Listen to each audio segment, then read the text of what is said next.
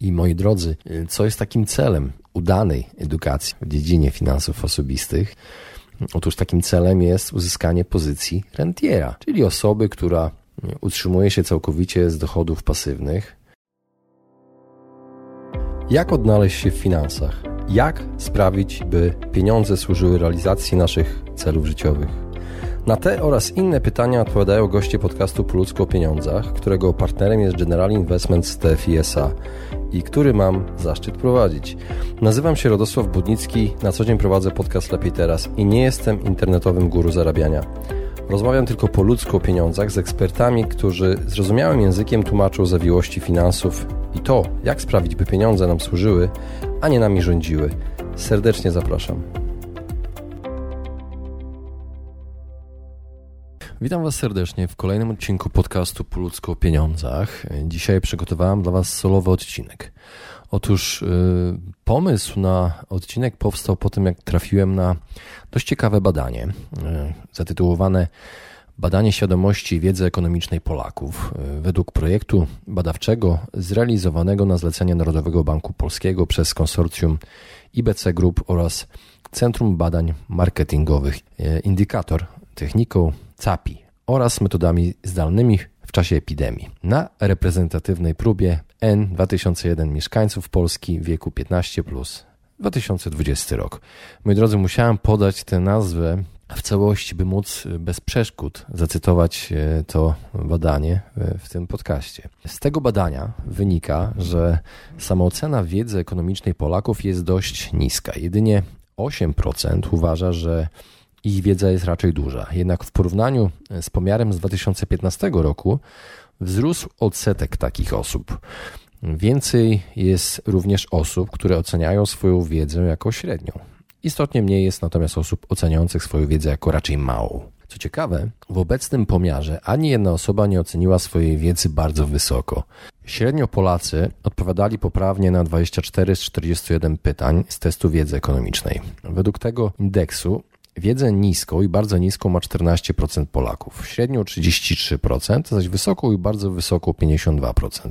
Należy jednak zauważyć, że wśród tych ostatnich bardzo wysoki indeks wiedzy, 33 lub więcej poprawnych odpowiedzi, ma 7% badanych. Poziom tej wiedzy ekonomicznej jest zależny od szeregu czynników, zarówno tej wiedzy oczywiście subiektywnej, jak i obiektywnej. Na przykład czynniki demograficzne. Poziom wiedzy ekonomicznej bardzo silnie zależy od wykształcenia badanych. Im wyższe wykształcenie, tym lepsza samoocena wiedzy ekonomicznej i obiektywny indeks wiedzy. Istotne znaczenie ma również wiek. Respondenci najmłodsi poniżej 24 roku życia i najstarsi powyżej 55 roku życia mają zdecydowanie niższą wiedzę.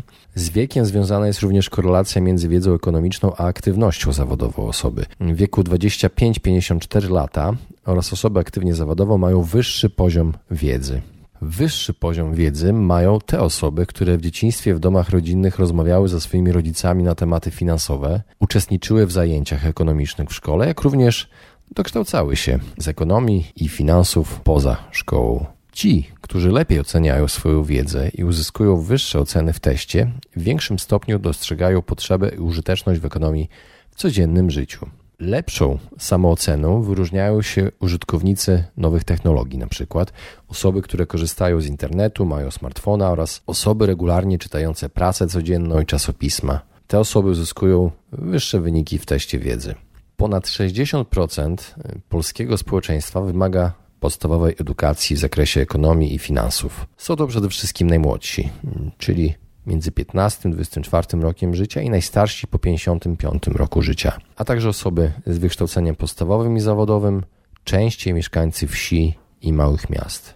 Starsi natomiast powyżej 55 roku życia jest to bardzo trudna grupa, ponieważ często prezentują postawę zamkniętą, negatywną wobec wiedzy ekonomicznej i postrzegają tę wiedzę jako niepotrzebną. Swoją wiedzę głównie czerpią z własnych doświadczeń, od znajomych, rodziny, z programów telewizyjnych i dotrzeć można do nich za pośrednictwem radia i dodatków w prasie lub ulotek. Nie jest to jedna grupa wykluczona cyfrowa. Połowa korzysta z internetu, 48% ma smartfona, 40% korzysta z mediów społecznościowych, w tym 25% z Facebooka. Więc co mogłoby ich skłonić do poszerzenia tej wiedzy ekonomicznej? Według tego badania y, trudna sytuacja w rodzinie lub wzięcie kredytu. Wtedy zdecydowaliby się na taką naukę, douczenie, doszkolenie.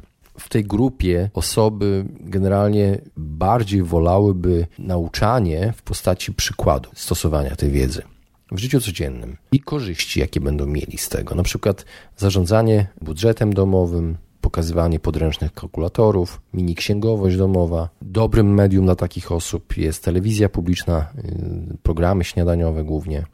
Te badania pokazują, jak ważna jest edukacja w dziedzinie finansów osobistych, ale czym są te finanse osobiste i skąd się wzięły? Zacznijmy od tego, czym są. I tutaj za Wikipedią jest taka definicja, y, którą możecie znaleźć. Otóż finanse osobiste to część nauki o finansach zajmująca się zachowaniem gospodarstw domowych na rynku finansowym. Zajmują się m.in. analizą potrzeb finansowych gospodarstw domowych i sposobów ich zaspokajania, badaniami rynku usług finansowych gospodarstw domowych oraz diagnozą postaw konsumentów wobec poszczególnych instrumentów i produktów finansowych. Tak brzmi definicja. No ale głównym celem tych y, finansów osobistych jest zarządzanie majątkiem, czyli po prostu gromadzenie majątku w odpowiedniej wysokości i później skuteczne pomnażanie mm, z wykorzystaniem różnych y, instrumentów inwestycyjnych. Jednym z celów e, nauki finansów osobistych jest e, umiejętne zarządzanie pieniędzmi.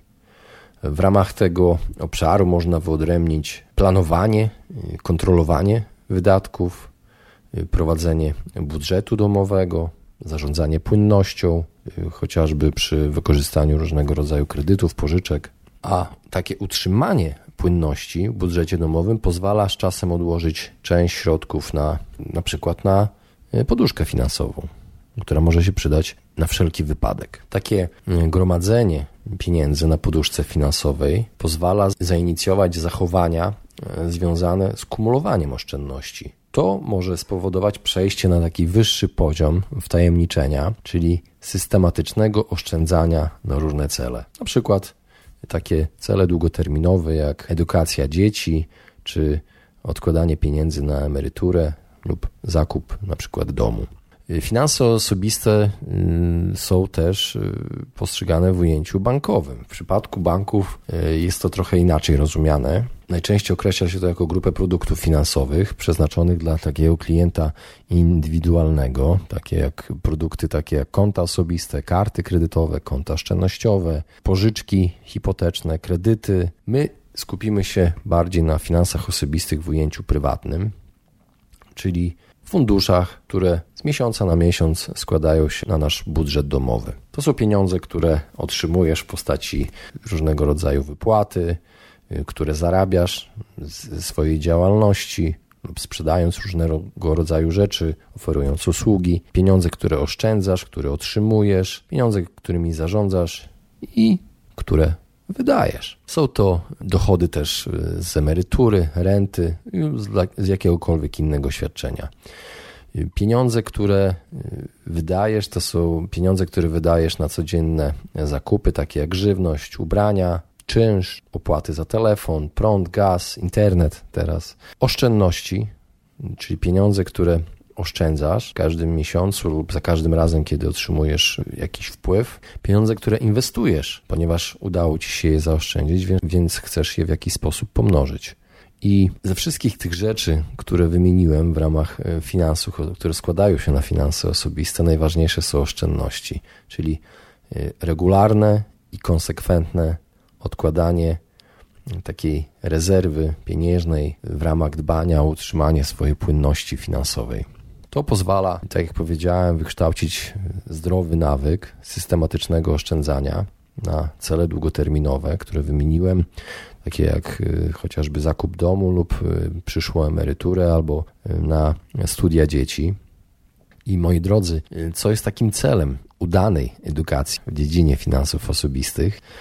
Otóż takim celem jest uzyskanie pozycji rentiera, czyli osoby, która utrzymuje się całkowicie z dochodów pasywnych, które spływają na konto z tytułu różnego rodzaju odsetek, od posiadanego kapitału, z tytułu dochodów z dywidend, funduszy, akcji, obligacji, zysków z wynajmowanych chociażby nieruchomości, już mniej z lokat bankowych ze względu na dość niskie oprocentowanie są dość nieopłacalne. Pieniądze, które trzymamy po prostu na koncie, tracą na wartości przez inflację. No ale moi drodzy, tyle jeśli chodzi o samą definicję finansów osobistych, ale skąd się wzięła w ogóle edukacja w tej dziedzinie finansów osobistych? Zanim powstała specjalność finansów osobistych, różne dyscypliny, które są ściśle z nią związane, przykład ekonomia rodziny, ekonomia konsumentów, były już nauczane w różnych uczelniach w ramach ekonomii domowej od ponad 100 lat. I takie najwcześniejsze znane badania dotyczące finansów osobistych przeprowadziła w 1920 roku Hazel Kirk i napisała pracę doktorską na Uniwersytecie w Chicago. I ta praca położyła podwaliny pod ekonomię konsumentów i ekonomię rodziny. Margaret Reed z kolei, jak widzicie, kobiety były prekursorkami, jeśli chodzi o finanse osobiste na świecie. Margaret Reed, profesor ekonomii domu na tej samej uczelni, jest uznawana za jednego z pionierów w badaniach mm, zachowania konsumentów i zachowania gospodarstw domowych. Z kolei w 1947 roku Herbert Simon, laureat Nagrody Nobla, zasugerował, że osoby decydujące o majątku swoim nie zawsze podejmowały najlepszą decyzję finansową ze względu na swoje ograniczone zasoby edukacyjne, no i osobiste skłonności.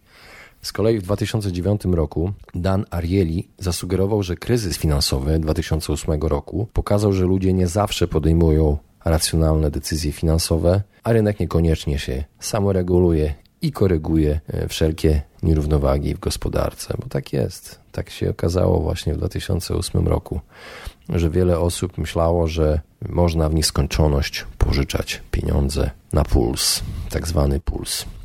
Dlatego edukacja w zakresie finansów osobistych jest potrzebna, aby pomóc podejmowaniu racjonalnych decyzji finansowych przez całe życie.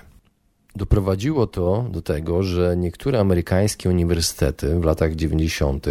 zaczęły oferować programy edukacyjne finansowe na studiach licencjackich, jak i magisterskich. Powstały mm, prace, mm, czasopisma, takie jak Dziennik Doradztwa Finansowego i Planowania, Journal of Personal Finance.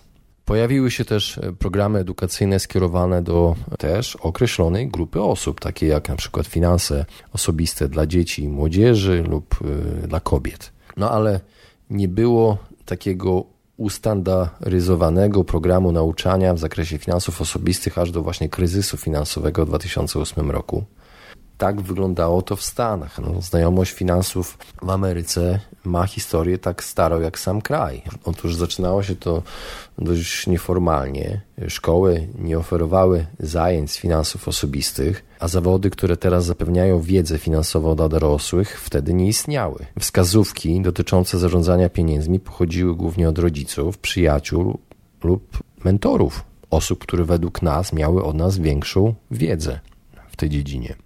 Jeden z najwcześniejszych zapisów tego rodzaju edukacji w zakresie finansów osobistych pojawił się w 1757 roku za sprawą mojego idola, Benjamina Franklina, który już wtedy napisał książkę pod tytułem The Way to Wealth, czyli Droga do Bogactwa.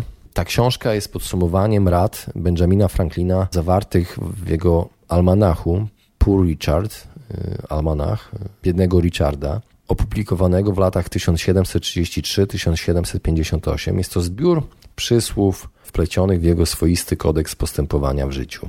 Mówi głównie o pracowitości, oszczędności jako drodze do bogactwa. Jednocześnie zapewnia zdobycie i praktykowanie cnót osobistych, o których rozwój Franklin zabiegał, prowadząc codziennie swój journal. The Way to Wealth to jest taki esej i zbiór porzekadeł, porad, wiele zwrotów, które z tej książki przytacza tak zwany ojciec Abraham, jest y, do dziś znana. Głównie opierają się na tematyce etyki pracy i oszczędności. Te rady są tak samo aktualne jak te 270 lat temu, kiedy zostały napisane po raz pierwszy. Pozwólcie, że zacytuję kilka rad jego autorstwa. Zaoszczędzony grosz to zarobiony grosz. Lenistwo utrudnia, ciężka praca ułatwia. Uważaj na małe wydatki, mały wyciek zatopi wielki statek. Jeśli ciężko pracujemy, nigdy nie będziemy głodować, ponieważ w domu ciężko pracującego człowieka głód zagląda, ale nie odważy się wejść. Mądrzy ludzie uczą się na błędach innych ludzi, jak głupcy na własnych. Dodaj oszczędność do ciężkiej pracy, jeśli chcesz, aby Twoja ciężka praca była bardziej skuteczna. Kup to, czego nie potrzebujesz, a sprzedaż to, czego potrzebujesz. Nauka jest dla pilnych, bogactwo dla uważnych, moc dla śmiałych, a niebo dla cnotliwych. To mi się akurat podoba. Kto żyje nadzieją, umrze na czczo. No i na koniec, pomyśl, co robisz, kiedy masz długi. Oddajesz innym władzę nad swoją wolnością. Jeśli nie możesz spłacić w terminie, wstydzisz się widzieć swojego wierzyciela i będziesz się bać z nim porozmawiać. Takie proste rady, wydawałoby się. Tak jak wydawałoby się, że te lekcje z tych podcastów, które nagrywam, są proste i oczywiste, ale jednak nie. Jednak nie. Jednak musimy cały czas sobie przypominać, cały czas utrwalać w sobie te główne zasady dotyczące postępowania w ramach finansów osobistych, ponieważ to jest tak trochę jak z prysznicem. Nie wystarczy wziąć go raz, musimy cały czas powtarzać tę czynność i przypominać sobie, jak postępować w życiu. Moi drodzy, to było w Stanach, a w Polsce e, prekursorami takiej gospodarności finansowej byli XIX-wieczni pozytywiści, którzy uważali, że społeczeństwo przypomina żywy organizm i dla takiego właśnie żywego organizmu i dobrego jego funkcjonowania potrzebne jest e, zdrowie wszystkich organów. Głosili hasło bogaćcie się, e, propagowali rozumny egoizm. Sądzili, że należy pomnażać osobisty majątek, a przy tym tworzyć miejsca pracy dla uboższych. Taką pracę u podstaw promowali polscy przemysłowcy, kupcy, bankierzy i właściciele majątków ziemskich, e, gospodarujący w XIX wieku w, na terenie Polski, w zaborze mm, pruskim, austriackim i rosyjskim, w warunkach kapitalistycznych wtedy. To się nazywało praca organiczna. Najwcześniej zaczęła się na ziemiach zaboru pruskiego. Pierwszym prekursorem takiej pracy organicznej na ziemiach polskich był Dezydery Chłapowski. Po powrocie ze Zjednoczonego Królestwa Wielkiej Brytanii i Irlandii w 1815 roku rozpoczął wcielać założenia pracy organicznej w swoim majątku w Turwi. Był rozczarowany polityką Napoleona wobec Polski. Uważał, że jedyną możliwą drogą do uzyskania niepodległości jest odpowiednie ekonomiczne i edukacyjne przygotowanie społeczeństwa. No ale moi drodzy, mamy początek XXI wieku i wydaje się nam, że żyjemy w najlepszych czasach w historii. Dlaczego więc potrzebna jest znajomość finansów osobistych? Dlaczego ciągle jest tak ważna i aktualna? Bo brak wiedzy finansowej może mieć dość bolesne konsekwencje. Finanse są jedną z głównych przyczyn stresu dorosłych. Każdy może odnieść się do tego stresu, nawet bogaci ludzie odczuwają te problemy. Dług, brak pieniędzy zaoszczędzonych na czarną godzinę może spowodować naprawdę spore trudności w życiu osobistym. Problemy finansowe mogą prowadzić do rozwodu, do złego stanu zdrowia, depresji, bankructw, a nawet samobójstwa. Pieniądze dotykają każdej dziedziny naszego życia: kariery, zakładania rodziny, kupna pierwszego domu. I niezależnie od tego, gdzie jemy, co kupujemy, gdzie podróżujemy, gdzie wychodzimy do restauracji, negocjujemy ceny. Każdego dnia stajemy przed decyzjami finansowymi. A młodym, dorosłym ludziom brakuje tego doświadczenia i wykształcenia, aby podejmować właściwe decyzje. Zrozumienie zarządzania pieniędzmi prowadzi do dobrej kondycji finansowej i pozytywnego nastawienia do pieniędzy. Może kształtować nasz charakter. Prowadzenie budżetu uczy odpowiedzialności. Jeśli ktoś ma dobrze skonstruowany budżet, którym aktywnie zarządza, zmusza go to do przyjrzenia się jego wydatkom. I wtedy zdaje sobie sprawę z tego, ile ma pieniędzy, ile mu zostaje pieniędzy, i to prowadzi do podejmowania lepszych, bardziej świadomych decyzji finansowych. Finanse osobiste jednak wymagają wiedzy, wymagają doświadczenia. A gdzie szukać takiej wiedzy? Gdzie szukać takich doświadczeń? Zacznijmy od podcastów, a najchętniej od naszego podcastu Po o pieniądzach, w którym od czterech lat zaproszeni eksperci dzielą się swoją wiedzą za darmo. Bardzo Wam dziękuję za wysłuchanie tego odcinka i zapraszam e, za tydzień. Właśnie wysłuchaliście podcastu Po o pieniądzach. Mam nadzieję, że Wam się podobało. Jeśli tak, poświęćcie swój czas, proszę pozostawić swoją recenzję na Apple Podcast. Jeżeli macie pytania lub propozycje dotyczące kolejnych audycji, piszcie do mnie na fanpage'u po o pieniądzach i do usłyszenia następnym razem. Pozdrawiam serdecznie.